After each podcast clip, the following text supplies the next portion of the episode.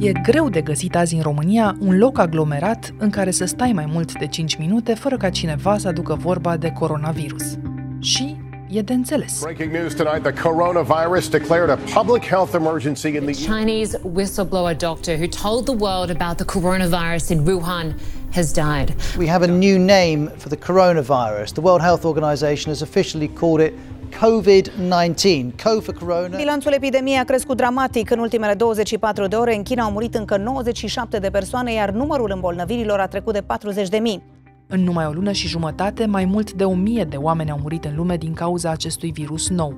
A ajuns deja în Statele Unite și în Europa, iar Organizația Mondială a Sănătății a declarat epidemia urgență publică internațională.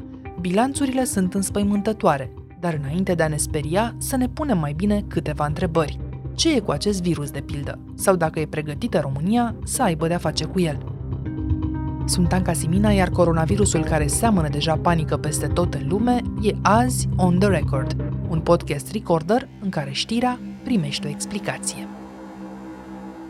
Vlad Mixici, tu ai făcut medicina, apoi ai fost jurnalist. Acum ești expert independent în politici publice de sănătate. Zic bine? Foarte bine. Când a început să te pună pe gânduri apariția acestui virus nou? Când uh, am văzut că Organizația Mondială a Sănătății da atenție. nu se întâmpla în decembrie când au apărut primele confirmări. Pe la jumatea lui ianuarie, dacă nu mă înșel. Căci, da, cine să dea în decembrie de Revelion atenție unui virus nou? Da, oamenii nu bagă în seamă niciun fel de virus dacă nu se află în proximitatea lor. China nu e chiar în proximitatea României. Dat fiindcă acest virus e așa departe, prima noastră expunere la acest virus a fost printre a doua cale de transmitere despre care se vorbește mai puțin. Există calea clasică prin care se transmit virus în secolul 21, în cazul acesta de la om la om prin, se pare, spută, dar mai există și a doua cale, care e specifică secolului 21 și care este prin intermediul rețelelor sociale. În ultimul timp s-a inventat chiar un cuvânt pentru asta, deci pe lângă epidemie avem și infodemie. Informația dimineții, doamnelor și domnilor, a apărut un suspect de coronavirus. Este deja internat la Timișoara. Te tem de infodemie mai mult decât de epidemie? La fel de mult. Dacă virusul ajunge în carne și oase în România, să spunem, pe acest fundal de infodemie există riscul de a se declanșa o panică. De ce panica este uh, nocivă în, uh, în astfel de situații? Pentru că în epidemie e foarte important ca să asculți sfatul medicului. Pe bune, chiar e important să asculți sfatul medicului. Ori atunci când uh, te apucă panica, după cum bine știm, avem tendința să nu ascultăm de nimeni decât de propriile noastre emoții. Ai spus deja panică, ai spus coronavirus de câteva ori. Ce este acest coronavirus? Nu e nimic altceva decât un virus încoronat cu coroană, ca să-i spun așa, de, de unde vine și numele, așa arată la microscop, care e foarte asemănător cu o mulțime de alte mici uh, particule care produc ceea ce în deopște numim gripe, infecții respiratorii și așa mai departe. N-ar fi înfricoșător până acum? Nu numai că se transmite extrem, extrem de ușor, Uh, nu avem tratament împotriva lui, nu avem nici vaccin și are, se pare, și o rată de case fatality ratio, câți oameni mor din 100 care se îmbolnăvesc, destul de îngrijorătoare. For instance, the first vaccine could be ready in 18 months. Când ne gândim la cât de periculos e un virus, uh, trebuie să gândim bidimensional. Cât de mulți oameni ucide din cei pe care îi infectează și cât de repede se ia. De pildă, Ebola era un virus care ucidea foarte mulți din cei care contractau, dar nu se transmite chiar așa de ușor. Coronavirusul se transmite mai ușor. E un virus nou despre care se știe foarte, foarte puțin. Dar putem să răspundem la cele două întrebări pe care ar trebui, cum ai spus, să ni le punem despre fiecare virus, cât de mulți oameni ucide și cât de repede se ia? Uh, acesta se ia foarte repede. Cât de mulți oameni ucide depinde de mai multe aspecte. De pildă, ca să facem așa o comparație, se aseamănă foarte mult cu SARS-ul sau cu marile pandemii gripale de la începutul secolului 20, așa în uh, memoria populară, gripa spaniolă e cea mai cunoscută. Așadar, cât e de contagios? Foarte contagios. E mai puțin contagios decât rujeola, mai contagios decât uh, Ebola. Știm între timp, exact la ora la care vorbim a venit știrea, Știm că... Un român aflat la bordul navei de croazieră Diamond Princess în apele teritoriale japoneze a fost depistat cu coronavirus, a anunțat Ministerul Externelor de la noi. La bordul E în România? Nu, este pe nava aceea undeva... Atunci putem să stăm liniștiți, uh, în funcție de câți ani are el și de cât de sănătos e el, poate și el să stea liniștit. De ce? Pentru că vorbim de cealaltă dimensiune importantă, și anume cât de mult ucide. Virusurile sunt inteligente. Cele care se transmit foarte rapid, care sunt foarte contagioase, cum e acest caz, au bunul obicei de a nu omorâ pe toți pe cei care îi întâlnesc în cale. De ce? Pentru că atunci nu s-ar mai putea transmite la fel de repede. Acest virus ucide cu precădere uh, persoanele care sunt deja vulnerabilizate din punct de vedere al sănătății, adică dacă ai diabet, ești mai în pericol. Ești și pe vârste, dacă ai peste 70 de ani, ești din nou mai în pericol. Orice boală cronică, serioasă, care îți fragilizează imunitatea, te pune la risc. Ceea ce nu arată nici toate bazele de date sau toate tweeturile pe acest subiect este că sunt și destul de mulți oameni care se recuperează. Folosești termenul se recuperează și nu se vindecă. Da, pentru că încă nu știm atât de multe despre acest virus ca să putem spune uh, că omul respectiv s-a vindecat sau nu.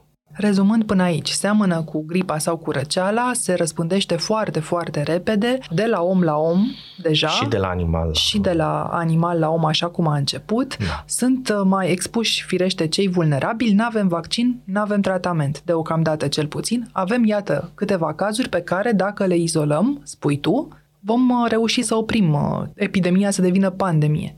Da, e important să nu devină pandemie și aici, paradoxal, rolul specialiștilor în sănătate publică e mai important în acest moment decât rolul medicilor sau al, uh, al virusologilor sau al oamenilor care caută un vaccin sau un tratament pentru această afecțiune. De ce? Pentru că specialiștii în sănătate publică cu asta se ocupă, încearcă să țină sub control, uh, să reducă răspândirea acestui, uh, acestui virus. Și asta e foarte important acum.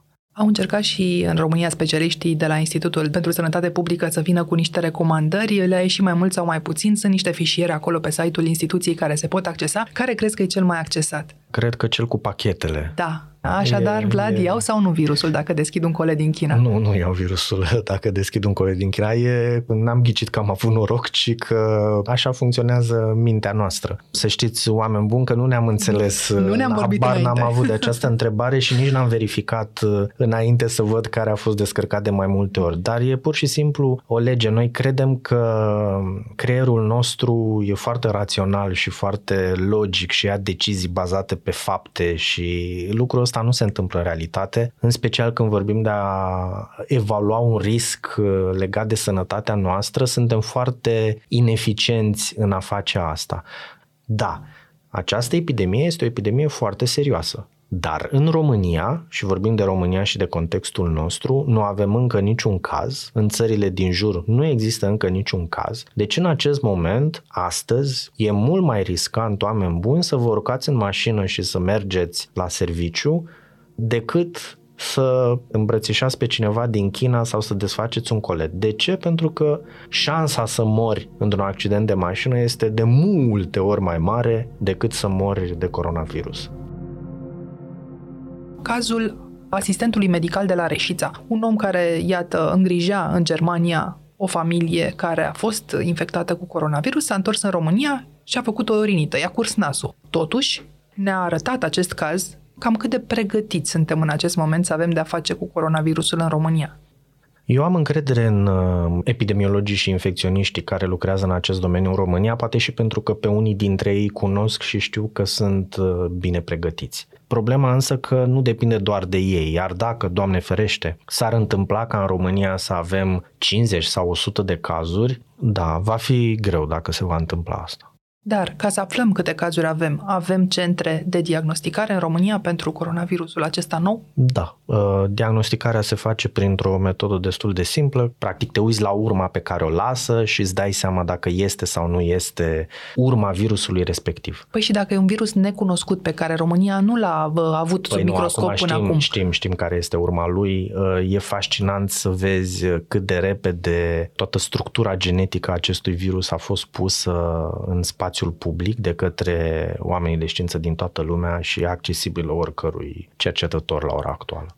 Bun. Fiecare județ în acest moment se pregătește în România să aibă câte un uh, centru din acesta de uh, carantină, în caz că se întâmplă să avem cazuri. Se pregătește sau nu? Ce sentiment îți dă ție autoritatea publică în România? Da, sunt multe sughițuri aici. Sunt multe lucruri care trebuie pregătite bine, să faci un comitet, cum îi spune, interministerial, cum s-a făcut, nu e neapărat o soluție întotdeauna. În situații de genul ăsta contează foarte mult direcțiile de sănătate publică, cum lucrează și direcțiile de sănătate publică de la nivel județean din România nu sunt cele mai eficiente instituții de sănătate publică din lume. L-am sunat pe Laurențiu Constantin, primarul din Beceni, o comună din Buzău, care s-a răzvrătit după decizia Comitetului pentru Situații de Urgență de a face un astfel de centru de carantină la o aruncătură de băți într-o tabără școlară. Hai să-l ascultăm. Cum credeți dumneavoastră că a primit populația de la Beceni vestea asta? De mâine, suspecții de coronavirus din județ 13, 17, nu știu la număr, vor fi aduși, vor face. Cine nu s-ar uh, îngrijora din suspect de virus în asemenea pericol, cum este coronavirusul. Am auzit că ați făcut o petiție. Deci noi avem o petiție online, o să mergem inclusiv la proteste în fața prefecturii a Ministerului Sănătății, probabil și la guvern. Aud că a fost o propunere să blocați și drumul de acces până acolo se va ajunge și acolo, adică oamenii sunt disperați, unde la trei case de mine, la cinci în sat, să vii să-mi aduci să-mi plimb bolnavi, suspecți. Dacă ar fost condiții de securitate maxim, sigur că nu aveam nimic împotrivă la această decizie. Dar cunoscând situația de acolo, în care nici paznic nu au și totul să dărâmă de vreo 10 ani de zile, închipuiți că nu pot fi de acord cu așa ceva. Canalizare nu există, apă curentă este când și când, a fost o decizie luată la pripeală, că o punem pe hârtie, că în caz de... Vi s-a spus așa ceva? S-au transmis nouă. Stați, domnule, știi că nu vine nimeni aici. Asta să o avem noi, trecută. Nu. Noi trebuie să gândim că lucrul ăsta se poate întâmpla, nu că avem niște chinezi care trebuie carantinați, că la o fabrică, spă nu știu unde. Dom'le, se poate întâmpla și trebuie să ne pregătim că virusul ăsta nu e făcut uh, numai pentru China. E clar că se va răspândi. Așa arată pregătirile pentru blocarea răspândirii coronavirusului în România. Cum îi spune satului asta? Beceni, comuna Beceni. Dai de... seama, vine coronavirusul ăsta și țop, intră cu coasa în localnici din Băceni. S-ar e... putea, ei se tem. E și e foarte normal și firesc că se tem, dar uh, n-au a se teme. Mai degrabă au a se teme potențialii pacienți cu coronavirus care vor ajunge în acel centru de carantină dacă vor ajunge că săracii nu vor avea, din câte înțeleg de la domnul primar, nici apă, nici canalizare și... Știi cum cred că s-a, s-a întâmplat acolo? Oamenii din zona autorităților de sănătate publică, a căror meserie asta e, știu că riscul nu e foarte mare din contră, riscul în acest moment în România este foarte mic. Asta nu o spun eu, Vlad Mixici, ci o spune Institutul Național de Sănătate Publică și chiar Organizația Mondială a Sănătății. Prin urmare, trebuie să respecte niște proceduri. Procedura spune ca în fiecare județ să ai o astfel de facilitate de carantină, da? Și atunci s-au gândit și ei, probabil cei de la județ. Domne, hai să vedem unde, unde punem asta cât mai repede, să bifăm acolo căsuța pe hârtie, în hârțogăraie. Localnicii însă,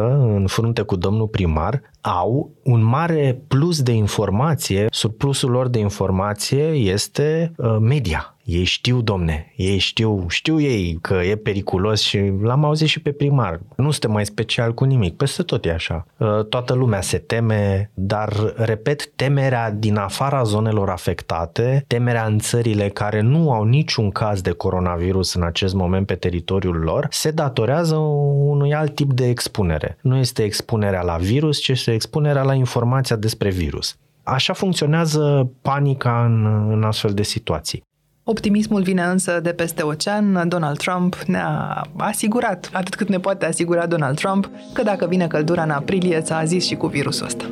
A lot of people think that goes away in April as the heat comes in. Uh, typically that will go away in April. We're in great shape then. Donald Trump este primul președinte al Statelor Unite care a redus considerabil finanțarea Centrului de Prevenție și Control al Bolilor, al CDC-ului. El spune multe, da. Cât de îngrijorați ar trebui să fim, Vlad? Să recapitulăm.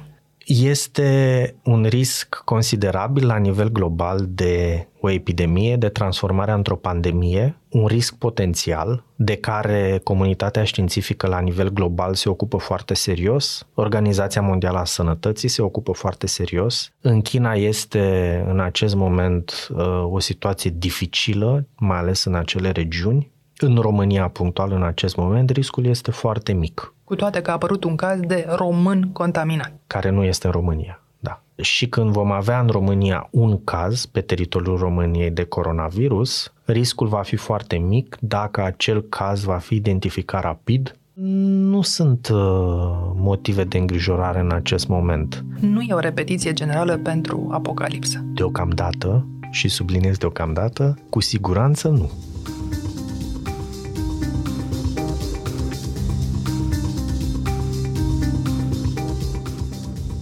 Ați ascultat On The Record, un podcast săptămânal produs de Recorder. Ne găsiți pe Apple Podcasts, Spotify, SoundCloud sau pe orice altă aplicație de podcast pe care o folosiți. Ca să nu ratați niciun episod, nu uitați să dați subscribe.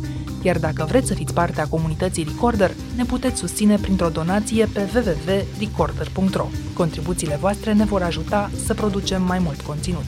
Eu sunt Anca Simina, ne reauzim vineri.